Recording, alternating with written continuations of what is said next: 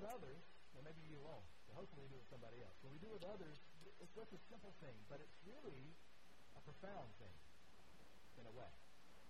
I don't think most of us realize in those moments between bites what sharing a meal does to us and for us. Nowhere is this more true than what we find in the text we're going to cover today. So if you have a Bible, I want to ask you to turn to Mark 14. If you have an app, you can open up your app, or you can watch it above my head or down here on the screen if you're online. As we get into Mark 14, uh, chapter 14, verse 12, we're going to do verses 12 through 17. First, break a couple things down and then jump into the rest. So let's look into this moment in Jesus' life together today, where it says. On the first day of unleavened bread, when they sacrificed the Passover lamb, his disciples said to him, Where will you have us go and prepare for you to eat the Passover? And he sent two of his disciples and said to them, Go into the city, and a man carrying a jar of water will meet. Follow him. And wherever he enters, say to the master of the house, The teacher says, Where's my guest room where I may eat the Passover with my disciples? And he will show you a large upper room, furnished and ready. There prepare for it. And the disciples set out and went to the city and found it just as he had told them, and they prepared the Passover. And when it was evening, he came with the twelve. So here we go, remember? We're not just reading history. We want to get ourselves immersed in the sights and sounds and feelings and all the things that are going on here in this moment. So let me give you a little bit of backstory, and let me kind of fill in the gaps here to kind of get you in the mood for that this morning. Passover here is a ritual. It was a practice. It was a feast that would happen yearly. It was a commemoration of the people of Israel being rescued from Egypt thousands of years prior to when Jesus and the disciples were celebrating it here. It's almost like a, a birthday for the people of Israel, for the whole nation. It was a time of feasting and joy. It was just this incredible, joyous occasion. People come in the city shouting, uh, and, and, it would coincide with the lunar cycle. So it's usually between the middle of March to the middle of April by our calendars, which is different from what they would have used. It was just a beautiful time of year, not just because of the celebration and the feasting and all those things, but for the countryside. Because that time of year, fresh green plants start to cover the field. You have just innumerable flowers, brightly tinted and sweetly perfumed, speckling on the ground. You had the fields of barley that were beginning to ripen out, almost ready to harvest. And then to set it all off at night, the full moon would come out and just light up the whole landscape, pushing back the darkness and having this pale glow over everything. beautiful scene. If you ever have a chance to go, matter of fact, because it's still exists, obviously, feel free. I'd love for you to be able to travel to Israel and experience this for yourself. It's just an awesome time.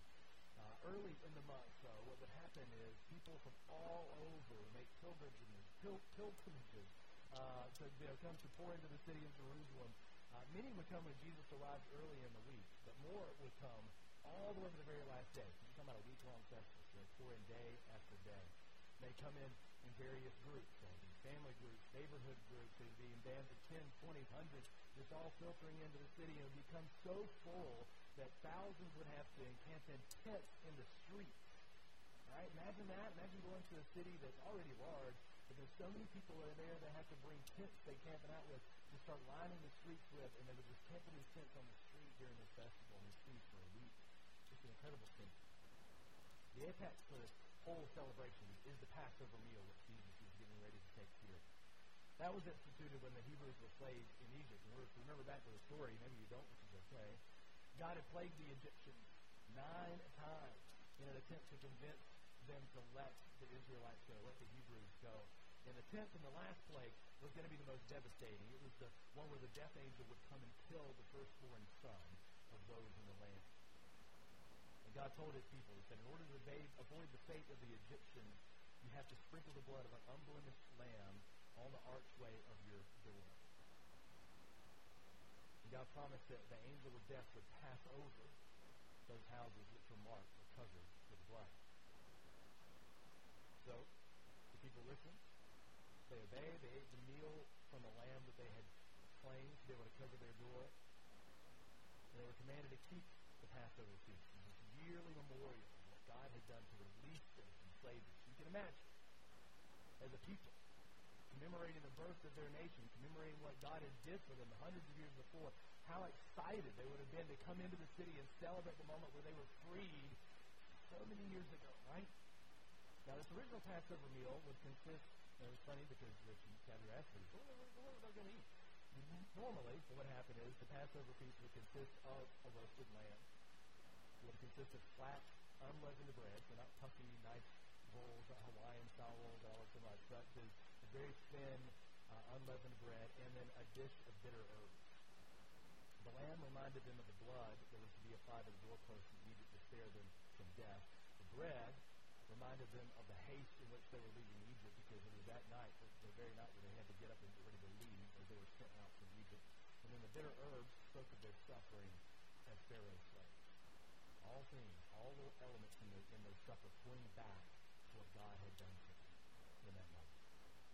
Sometimes in the centuries that had followed, it wasn't it, it didn't start this way, but it was added to the ceremony later with the drinking of four cups of wine that were diluted with water throughout the meal. And this is a long right? This wasn't a, a common American style, go ahead and get it, hurry up, where's the waiter, give me my food, let me consume it, let me go out and do my business. This is a, a at least a two-hour-long process where you're slowly working through all the elements and saying blessings and prayers and, and readings and doing all these things and singing songs amongst them and really diving in to not just what you're consuming, but why you're consuming.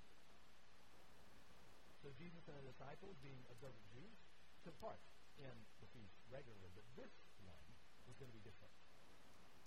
Jesus has spent the week debating with his religious leaders. He has been challenging them, and as we've been reading about the past few weeks, we can see their response and things were going. And so each day, the tension between them and he was growing more and more and more until they were ready to act on their plan of killing him before he could cause any more trouble that week. And Jesus knew this. He knew that each time they entered the city, because they were coming and going frequently that week, but each time they come in, they were risking their lives. But he also knew how important it was to have this meal. And the law demanded that it be done in the city. You couldn't do it outside. You couldn't do it in no town. It had to be done in Jerusalem. And so he risked it. He said, I'm going to arrange. I got this. I got this set up. I got it all worked out. You're going to meet this guy. He's going to tell you where to go. It's going to be this clandestine little thing. We're going to come in later after it's all ready, so that we're not risking being captured or caught or killed too soon.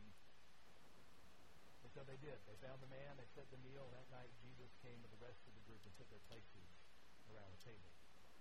Now, many of you probably remember the, the very famous painting, right? Where Jesus in the Last Supper, he's sitting in the middle, and there's this big, long table, and they're all kind of sitting around it. That's very beautifully done and very incorrect, right? What would normally happen is they would recline.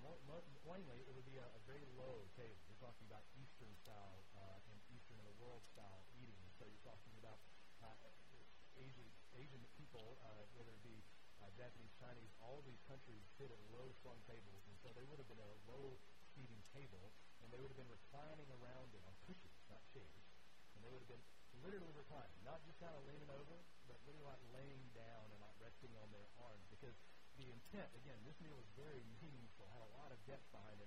The intent was to show them that they were free from Egypt, so they could just relax, they could chill out as they're eating the meal. Right, so they're reclining on cushions next to this low slung table. And Jesus would have taken the position of host, leading the group through the meal, teaching about each element and its, and its significance. And you see, what makes this even more important, other than the fact that it was a really meaningful meal, was filled with all this stuff behind it, was that in the ancient world, meals weren't just a time to just eat, last, and kind of clean up. Eat together was really to establish a relationship between you and those who are around the table. So in this meal, the disciples aren't just breaking bread with Jesus, but what they're doing is they're eating the food and drinking the wine and, and going through this process is identifying with, taking on Jesus' life and his mission. You see, living with Jesus means inviting him into every part of your life, including the things we think are. That's kind of mundane. This is ordinary. This is just uh, something I do, whether it be eating or breakfast or lunch or dinner or a snack along the way. But what he's asking us to do is invite him in to every single space that we exist in, that we exist in, to be able to come into our work, to the even tables of our lives. Sharing in his life and mission means sharing each meal with him. So the disciples were very aware of what's going on here, being part of their culture. They knew what was happening. They were committed. They were all in with him. They were gladly sharing the, the table and the elements and all that it represented, which is why and what makes what Jesus said next so shocking. Let's look at verses 18 through 21. And as they were reclining at the table and eating, Jesus said, Truly, I say to you, one of you will betray me. Began to be sorrowful and say to him one after another, Is it I? And he said to them, It's one of the twelve, and one who is dipping bread into the dish. For the Son of Man goes, it is written of him, but woe to that man by whom the Son of Man is betrayed. It would have been better for him, it would have been better for that man if he would not have been born. You see, to betray one you broke bread with was considered especially heinous. It was bad to betray anybody, obviously. Nobody wants treachery. But to break bread with someone was to say, I'm in it all the way, and then to go around and, and turn your back on that person was just a total disrespect and dishonor.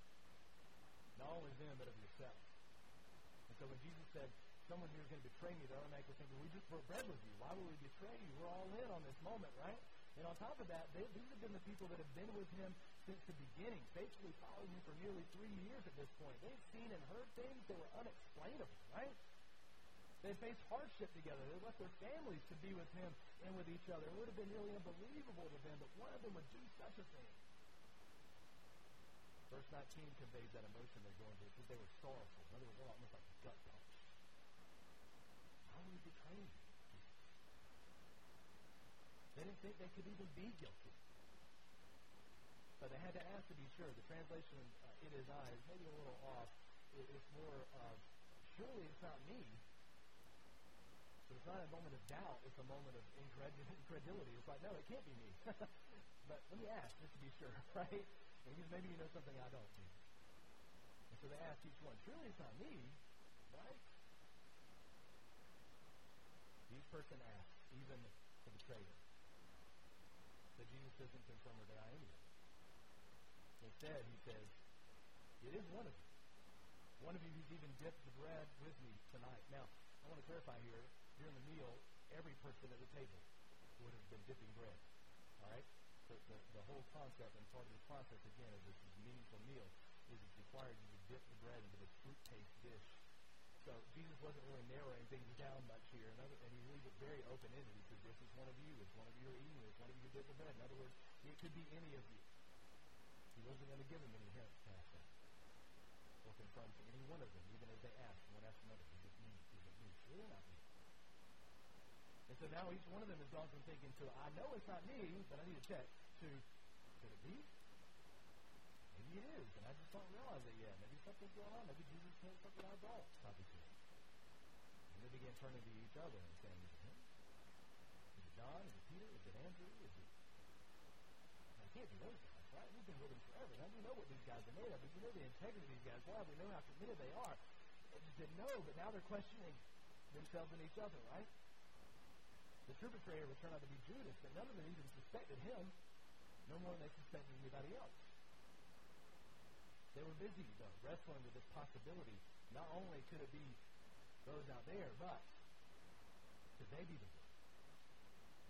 Could they be the betrayer? When reading and rereading this passage, the question comes to each of us. Could I have been? And the answer we should be drawn to Yes, see Judas wasn't exceptionally evil. He was convinced his way was right. His way was just. His way was righteous. That betraying Jesus was actually going to serve a greater good. It was the right thing to do in his mind. Sure, it might be a little painful. I mean, he spent three years with these people. But, I mean, at this point, maybe he had already convinced himself that Jesus was his fraud, the rest of them were fools. And I'm sure there's some part of him still wrestling with his doubt and insecurity. Like, oh, is it the right thing? But yes, the right thing. And going back and forth in his mind. But ultimately, he's justified or believes he's justified in his mind. He's saying, this is the right thing to do. He's going to go through with this. Because I think we're not too far off from Judas. I think we're all justified in our actions at one point or another. If that means we have to compromise our faith and relationship with Jesus, then that's the price we're willing to pay for our good or for even maybe a greater good You start to think about your life and think about the things that seem really important. And a lot of times we will, whether we say it or not, we'll sacrifice Jesus and our relationship with him, whether it be reading, praying, being around other believers. We'll sacrifice that thing that means most to us to be able to, to, to accomplish what we consider, what we think is a greater good. And we'll justify that in our minds. I say we liberally, because I do the same thing. We all carry the ability, the means, the excuse to be betrayed. Judas would directly betray Jesus, but the rest of the twelve went better. Right? We'll find out as we read. Get to it all today or even next week. None of them sharing a meal with him that night. They stick with him to the end. I don't win. Even Peter. He was the stalwart. He was the bold. He would step out and walk on the water with Jesus.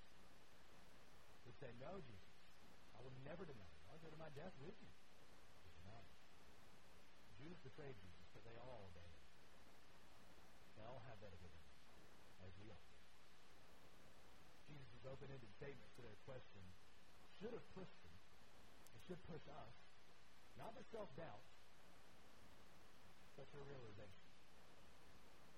To realize that we're in constant need of His grace, and His mercy, and His love. And that those things are the only things that can begin to reshape our broken great Christian writer Augustine once wrote, Lord, deliver me from the wicked man, myself. Which is exactly what Jesus sets out to do as he speaks. Mark 14, verses 22 through 26. It says that as they were eating, he took bread, and after blessing it, broke it, and he gave it to them, and said, Take. This is my body. And he took a cup, and when he had given thanks, he gave it to them, and they all drank of it. And he said to them, This is my blood of the covenant, which is poured out for many. Truly I say to you, I will not drink again of the fruit of the vine until that day when I drink it new in the kingdom of God. Verse 26 ends it and says, When they had sung a hymn, they went out to the Mount of Olives. I am constantly, constantly amazed by this passage. The whole section. But what Jesus does here. Put yourselves in the moment.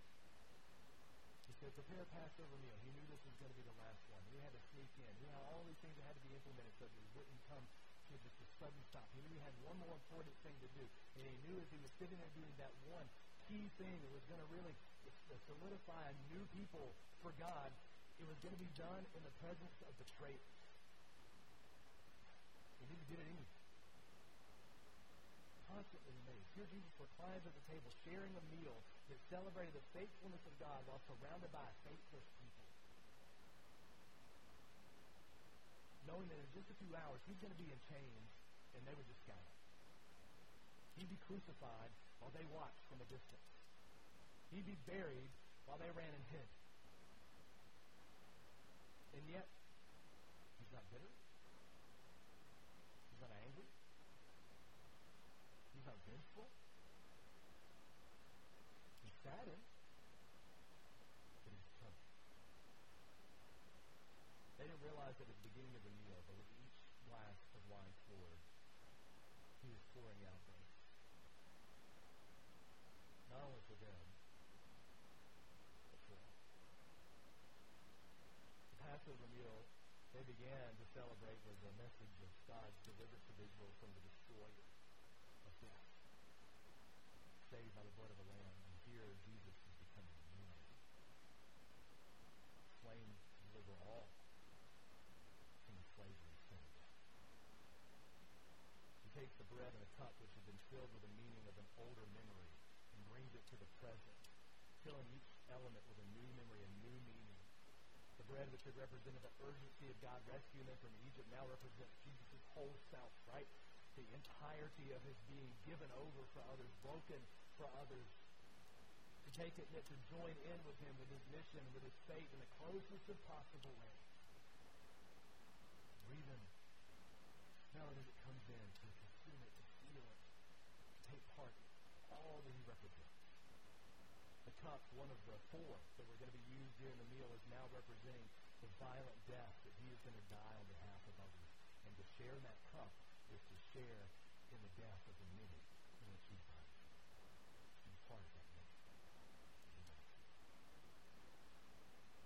He says that this is a new covenant.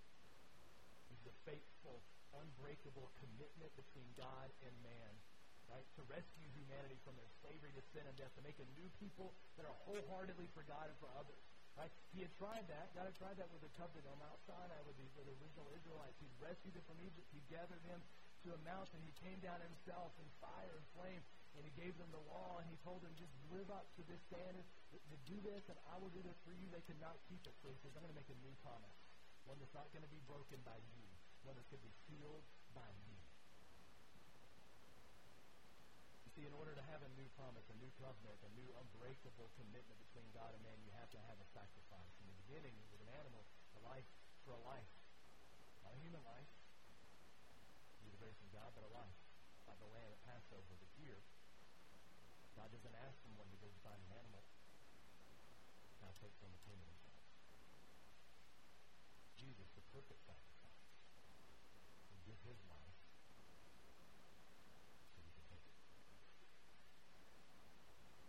see, the only hope for a faithful people is a faithful God. One willingly giving of himself. Taking on the price that we should pay, the death we deserve, so that we truly he's created us. I can imagine the roller coaster of emotions they were on that night, right? They come into the city celebrating, joyous, right? They get in the room, they're sitting around the table, they're reclining, they're drinking. It's great. They're all remembering all the things that they've been going through these past three years. They remember their history and their heritage. They remember all these things, and then all of a sudden now they're struck by the sorrow, by the traitor that could be among them. Maybe it's them, they don't know. They're gripped by this sadness as they hear Jesus speak of his violent, soon coming death, but then they start to grasp from the very end, very end, they hear something. It gives them hope. It's a little silver lining. Jesus gave him, and he said, This is my last time. For now. For now. He said, I'll drink it again. And so will this with me in the new kingdom of God when it comes in full. He was telling them, and was promising for all who drink him in that that night might have been called the Last Supper, but it was a beginning that pointed to a new supper that would be coming. Right? He'll drink wine next when, according to Isaiah 25, 6, the Lord of hosts will make for all peoples a banquet of fine food. Maybe a shrimp and chicken quesadillas covered in cheese with fried cheesecake. I don't know what it will be. Maybe it'll be your prime rib or your uh, California rolls or whatever it is that's going on in your life. Whatever is spread out before you, but it'll be the finest food. Probably better than all that. Finest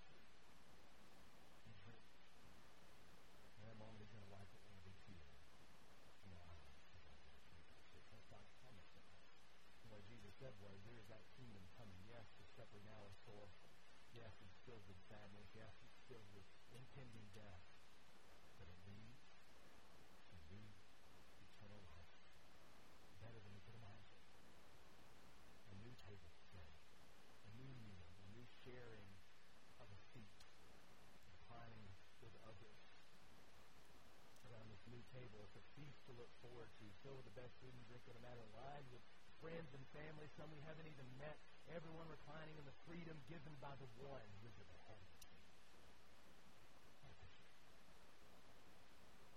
What a picture. It's that hope. It's that promise sealed by his sacrifice that allowed them all, even him, who was about to be betrayed and cruelly killed in just a few short hours, gave them all the ability be able to sing the traditional Hallel, the, the song that capped off every Passover meal. Now, if you were this worship night, we took communion and then we sang a song. It was not the Hallel. That was a totally new song, right? They sang, sang out of uh, what would have been a Jewish hymnal, so to speak. You know, usually Psalms 115, maybe 113, depending on the uh, ability, all the way to 118. But it ended with this. So they walked out of the room. They walked down the street. It was midnight. Usually from 10 to 12 is when this would occur. So they're walking out at midnight out across the valley up to the Mount of Olives singing Psalm 118, 28, 29 that says, You are my God. And I don't know what tune it was. I can't sing. Sorry. So I'm just read to you. You are my God, and I will give thanks to you. You are my God. I will extol you. Oh, give thanks to the Lord, for he is good, for his steadfast love endures forever. Even the moment you're sitting around a table with faithful people, even on the cross, even you sing, his love endures forever. And leads to resurrection. We've been talking about two weeks. Resurrection Sunday, and super excited. Leads to a new table. It leads to a new meal. It leads to a new hope. The only hope that we have, the only hope that we need, is rested and grounded in his sacrifice. So yes, we who are faithless can be faithful only by his faithfulness to us that Jesus showed in that last So if you're here this morning and you're a seeker and you're a man, I don't quite know all about what you just talked about. I don't know this whole, whole story. I'm kind of just jumping in. And, and maybe, uh, maybe I'm not ready to quite sit around a table with a bunch of people I'm not sure I know uh, very much of right now. And that's okay. I want to first confirm that in you. All right. So if you're sitting here this morning online or in person with us and you're like, I don't, I've heard about Jesus and maybe I've kind of lived a little bit like it, but I don't quite know if I'm ready to, to go all in as a disciple. I don't know if I drink that cup quite yet. And all that means, me taking in all of Jesus' life or death. I'm not sure if I want to go through that yet. What I want you to do is I want you to continue to sit in with us because life and faith, most importantly, is filled with questions. And I want you to ask them. I want you to find answers, or at least help you go on the path of discovery to those answers together. The best place to do that isn't by going out and trying to figure out on your own. Come and ask us. Be a part of those people who are really trying to live it out. Now, I'm not saying we're going to do it perfectly. We're going to screw it up. But we're at least trying to do it. And so if you're here and thinking, I don't know if I want to be all in on Jesus yet, but I have still questions, I'm lingering, I'm sitting on the edge, I need to know more information, come be with us each week. Be with us uh, uh, uh, in the cafe. Come and do these things together with us and, and ask us all questions. Right? And I'll promise, I'll give you an honest answer. And we'll just find out together what that means for you. But if you are ready, and you're sitting here saying, I, I need, I am faithless. Maybe you come to the point of recognition and saying, I, I realize that I have lived my life in a faithless way, that I want to think I'm a good person, and I really try to be, but ultimately I can't own up to it. Ultimately, I've fallen short. It's led to broken relationships. It's led to broken families. It's led to things that I, I have to own up to and say, ah, man, I've screwed some things up in my life. And the way forward isn't me trying to fix them because that's impossible. I'm the one who broke them in the first place. It's to realize that what I need is a faithful God feel those cracks of faithfulness in my life, to be able to make me new in a way I can't imagine yet, but want to begin to understand. And so if that's you, you're going to get an opportunity to respond to Jesus who died and rose again just to do that. For you, to make you whole and new in Him again. So we're going to give you a chance to do that before we get out of here today. For believers, then, I want to challenge you. All right? Sometimes I want to reflect, and you should reflect on our fruit of betrayer, but I want us to uh, be challenged this morning to do something between now and Easter Sunday. Right? We got a couple weeks. Got plenty of time to be able to do this. I want you to share a meal this Sunday. Just not your family. All right? So if you're around the table with your family all the time, great. Love it, appreciate it. If not, take time to sit around your family. However, I want you to take time to share a meal with someone you don't normally share a meal with. Think about that person that you may have wanted to for a while, or maybe you've never thought about, but here's your opportunity. I want to encourage you. Hey, maybe it's inviting them over to your house. Maybe, maybe you don't want to do that. Maybe your house is like mine, and it's like I got seven kids, and I can barely walk around the house without tripping over myself. So maybe you need to invite them out of your house, and that's okay too. All right. All right, so go, go out. All right, take part in the in the restaurants that are available to us around here. All right, fellowship together there. Or say, man, I can't afford to go. You know how much it costs to eat these days? I totally get it. You can totally bring food here, right? If you need a space, the cafe is open, right? Or even just the space is available. They're thinking, I don't really want to go out, and I can't really afford. To, I don't want to bring them in either. Come here. Invite them in. Sit around a table together. Share a meal. Find a person. Share a meal. And what I want you to do is, as you're doing that, I, And pray. I know you will. If you really start to engage with this process, you're going to find Jesus sitting at that table with you. I guarantee you. So share a meal between now and Easter Sunday. Plenty of time to do it. Don't procrastinate. All right, don't wait until Saturday before Easter to say, oh, shoot, I forgot to share a meal with somebody. Do it today, this week, time and space. Sit down and sit around a table and share the meal together. Don't go out and get Burger King, right? Sit around a meal, sit around a table and do this. Or bring Burger King out and put a little toothpick in it. I don't know, but just do it around a table where you can actually enjoy it together, all right? Don't make it fast food. Make it slow, good food that you can enjoy together. Let's pray as we close out this week.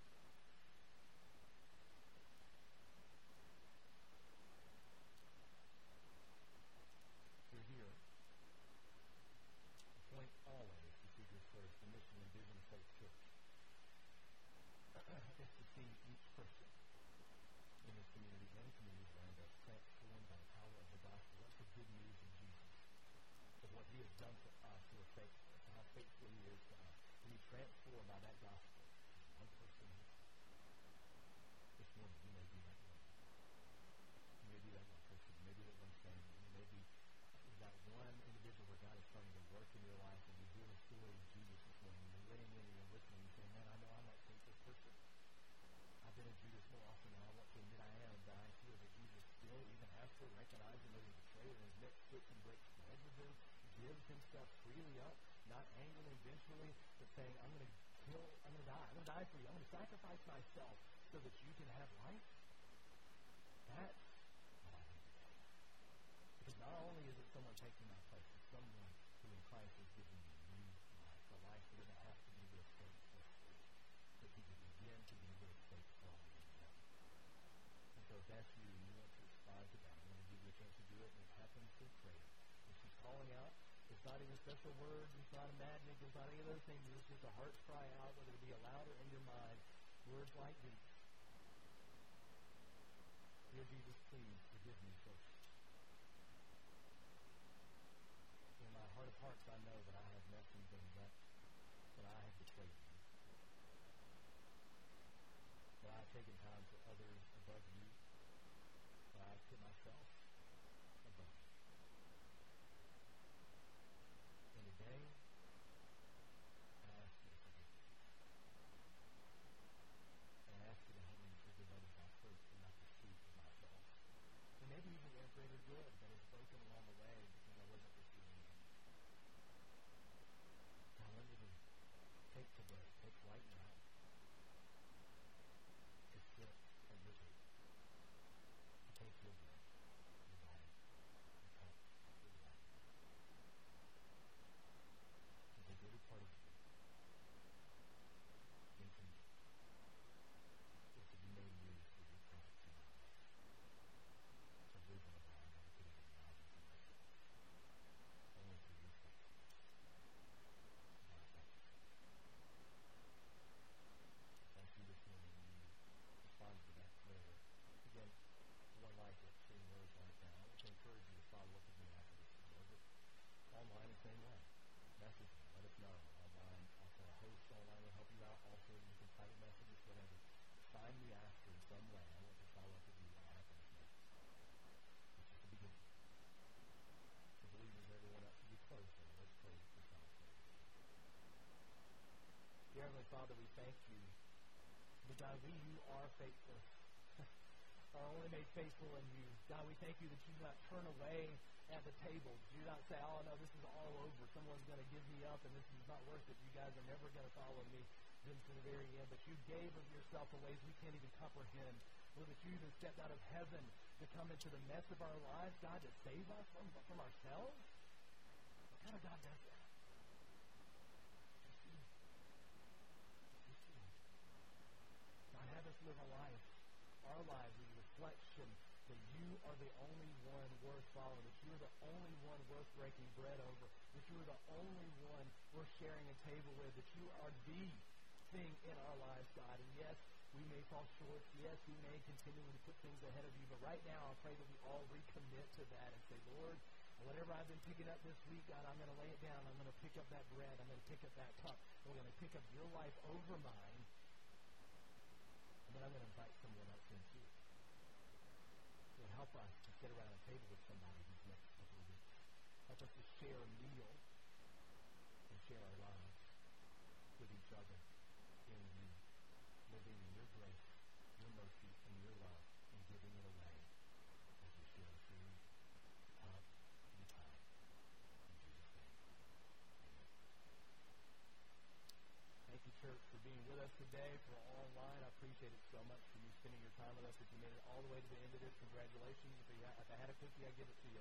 But thank you so much for being here. I can't wait to see you guys next time, whether it be Thursday, 6.30 or Sunday at 10 a.m. for next week, as we get one week closer to Resurrection Sunday. So thank you for being with us. And we'll